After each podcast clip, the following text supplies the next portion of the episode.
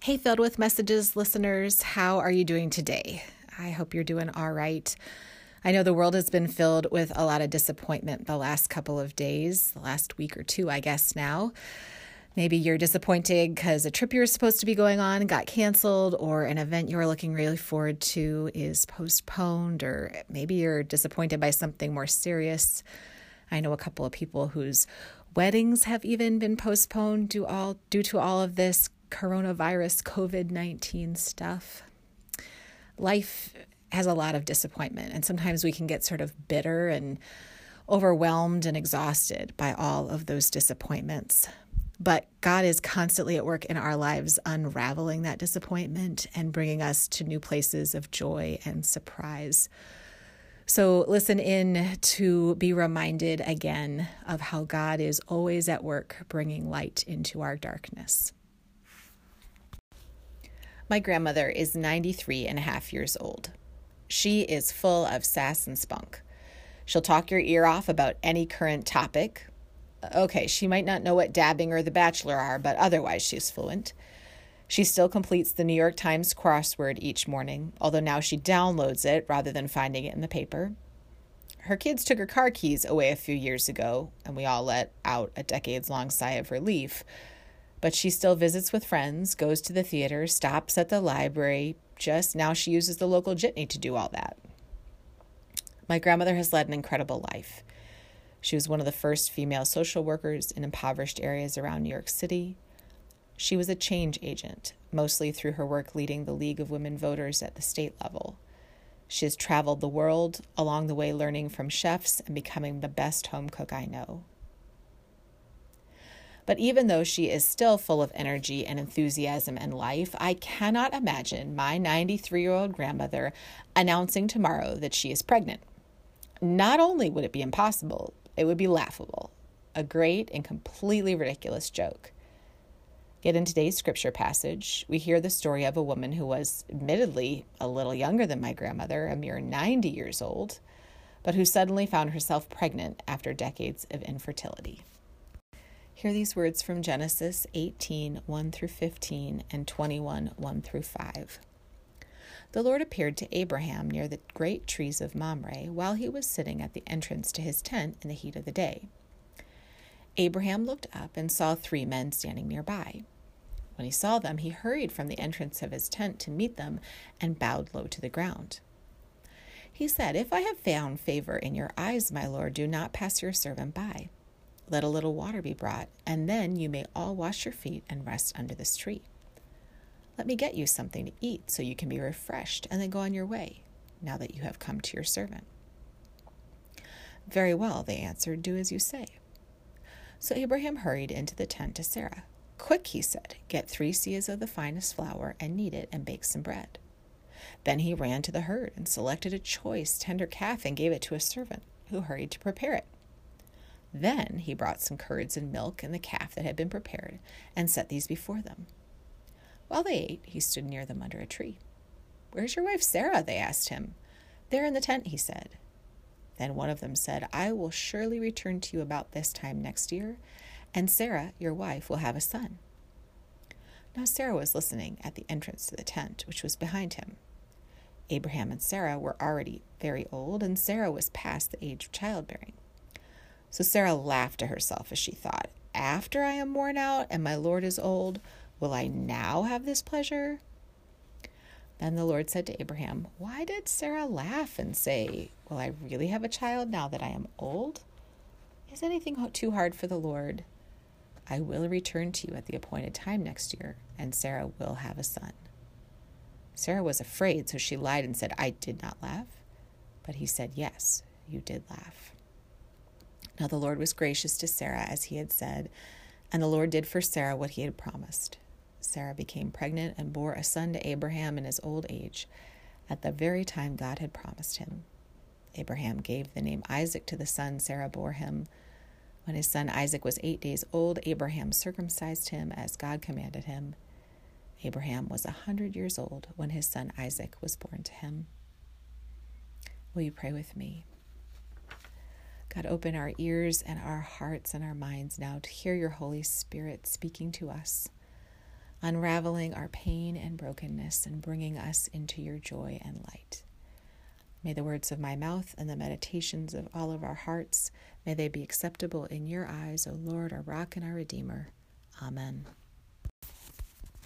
As we've been finding in our series of biblical people whose lives were unraveling, it's important to put these snapshot moments from their lives into a bigger context. Sarah's backstory is especially important to understanding this incredible moment in her life. Sarah and her husband Abraham were from the city of Ur. Archaeologists believe they may even have been one of the city's leading families. But one day, completely out of the blue, God came to Abraham and asked him to leave everything he knew behind and step out in faith. I wonder how Sarah reacted when Abraham shared this news with her. Was she excited, ready to try something new? Was she afraid, not as sure of the plan as Abraham? Was she angry, frustrated that she was being forced to leave her family and friends? I suspect she was probably all of the emotions as they set out on this adventure. When God asked Abraham to leave Ur, God made some promises. Abraham and Sarah would have many descendants and they would become a great nation. Their descendants would inherit the land of Canaan, a land flowing with milk and honey. In other words, they would get to live in a land full of the best things in life. Thirdly, Abraham and Sarah's descendants would bless the whole world.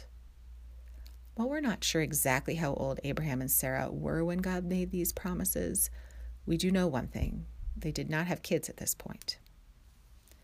I cannot stress enough the importance of having children in the ancient Near Eastern world. Today, infertility is still excruciatingly painful for someone who wants a child. But for Abraham, and especially Sarah, since infertility was almost always blamed on the woman, their lack of children was considered a curse. What was wrong with them, and really people meant Sarah, that they couldn't conceive? What had they, and really people meant Sarah, done wrong for God to punish them with infertility? Imagine for a second that you're Sarah, and for decades, the one thing you know you need to do is provide children for your husband, yet you cannot. Imagine for a moment that the one thing your heart wants most, not just for your husband, but yourself, is to hold your baby in your arms. Imagine knowing God has made promises to your family, yet for years they don't come true, and you're the one people blame. Sarah's heart must have broken so many times as she held her breath month after month, only to be disappointed again and again. Over the decades of trying without conceiving, Sarah started to protect her heart from the pain. She started to put up walls to shield herself from the disappointment. She used pragmatism, then pessimism as a coping mechanism. She didn't mean for bitterness or hopelessness to creep in but it did. She felt so much pressure and had virtually no control over the outcome. Perhaps Sarah saw how much it pained her husband, unraveled his faith, as month after month, year after year, decade after decade, this baby God promised didn't arrive. Maybe Abraham's pain is what prompted her to suggest Hagar, her servant, bear his child. But even though she proposed the plan, even though she tried to be on board with Hagar's son Ishmael being Abraham's heir, Sarah couldn't do it. She couldn't bear the pain of living day after day with this baby who wasn't hers. She couldn't bear to have visible proof of how God had not kept his promises in front of her all the time. Thirteen years after Ishmael's birth, can you imagine how much Sarah must have hurt in those 13 years? how much further her faith in God unraveled during that time. God again came to Abraham. As for your wife, God said, I will bless her and will surely give you a son by her. I will bless her so that she will be the mother of nations. Kings of people will come from her. It appears that Sarah didn't overhear this conversation. But if she did, I wonder if she would have begged God to just leave her alone. Stop making promises that will not, cannot, now that she's so old, come true. Upon hearing God make this announcement, Abraham fell face down on the ground and started to laugh his head off. while Abraham was acting like um what's the word we should use? We'll go with dummy. He reminded God that his wife was 90 years old. God insisted, "Yes. But your wife Sarah will bear you a son, and you will call him Isaac." Isaac, by the way, means he laughs. God can be deliciously passive aggressive at times. A bit later, Abraham was sitting in the shade of some trees in the middle of the day. He looked up and saw three men standing nearby. When he saw them, he hurried from the entrance of his tent to meet them and bowed low to the ground. Hospitality was incredibly important in the semi arid climate in which Abraham lived. Immediately, Abraham got busy ensuring his guests were not just comfortable, but lavished with every little thing they could need. He prepared a massive feast of the best foods and got his whole household hopping to make these visitors feel welcome. Abraham not just met the hospitality standards of the day, but far exceeded them. There's a sense that he knew there was something special about these guests. Shortly after arriving, the guests asked a weird question Where's your wife, Sarah? It's weird because ancient Near Eastern men didn't typically care about the wife of some guy they had just met. And it's even more interesting because these strangers know Sarah's name already. Perhaps they overheard Abraham say it, but that's not what the text implies. Abraham tells the visitors Sarah is in the tent, and one of them responds with even more astonishing news. I will surely return to you about this time next year, and Sarah, your wife, will have a son. The narrator doesn't tell what, us what Abraham thought about that, but we learn what Sarah thought she laughed to herself. I don't think her laugh was joyous.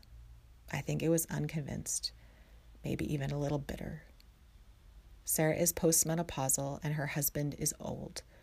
The author of the book of Hebrews says Abraham at this point was so old he was as good as dead.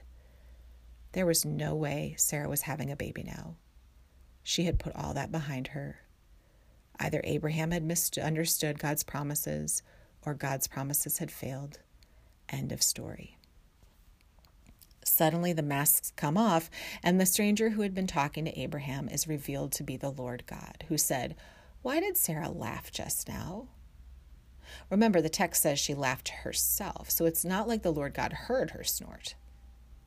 But God knows the thoughts of Sarah's heart, knows her pain, knows her disappointment, knows the reality that she is too old to have babies. God knows Sarah intimately. Is anything too hard for me? God asked. Sarah might be justified in her disbelief. She might be right that the facts of the matter make God's promises impossible. But with God, nothing is impossible. When life is hard for decades, when the deepest desires of our heart are unfulfilled year after year, it can be hard to keep hoping. It makes sense that we begin to steel our hearts against the pain. It's only natural that disappointment, perhaps even bitterness, become our heart's song. Sometimes those of us who are struggling with pain, particularly decades old pain, blame ourselves for our struggles. Certainly, Sarah seems to blame herself for her infertility, and her husband seems to do the same. But sometimes it's not our fault. Sometimes the pain is not our making. Sometimes the pain is not a curse. Sometimes we have to wait on God, who promises to make all things beautiful in His time. When God does begin to unravel our pain, disappointment, heartbreak, sometimes we keep steeling our hearts against it. We've lived in the place of having our heart's deepest desires go unfulfilled for so long that we feel like we can't risk letting go of the coping mechanisms we've put in place to defend ourselves against the worst of the pain. Sarah certainly did that. Even after God asked, Is anything too hard for me? Sarah continued to have doubts and put up defenses against the good news. But God works in our lives even when we are having a hard time unraveling the coping mechanisms that got us through the years of pain and disappointment. And that's really what this story is about. It's not really about Sarah having a baby at 90 years young. It's about God's character and God's heart. It's about how God keeps his promises. It's about how God turns darkness into light. It's about how God changes mourning into dancing. It's about how God moves us from weeping to joy. It's about how we can keep trusting God even if decade after decade hope gets smashed. Because God is always at work in our lives, bringing beauty from the ashes. A year later, Sarah's bitter laughter in the tent turned to joyful laughter as she held her baby, the laughing one, in her arms for the first time. It all happened, the author of Genesis tells us, at the very time God had promised. I don't know what the unfulfilled deepest desires of your heart are. I don't know what pain you have been waiting for God to heal. I don't know how much longer you will have to wait. But I do know how hard it is to keep waiting. I do know how hard it is to not grow pessimistic. I do know how hard it is to have faith that God will unravel even the unspeakable faith in time. I believe with everything in me that God will unravel your mourning into dancing. I believe God will unravel your weeping into joy. I believe God will unravel your darkness into light. And I will stand here as a witness to your pain and as a witness to the goodness of God's character as often as you need and for as long as it takes for God to fulfill his promises. I will encourage you not to lose heart. I will encourage you not to grow pessimistic and bitter. I will encourage you to hope even when hope seems hopeless. And when, in God's good and perfect timing, your disappointment and pain begins to unravel, I will encourage you to let go and let the laughter bubble up in you until it overflows. My dear ones, thank you for listening today. May God fill the rest of your day with hope and peace and love and especially joy. Amen.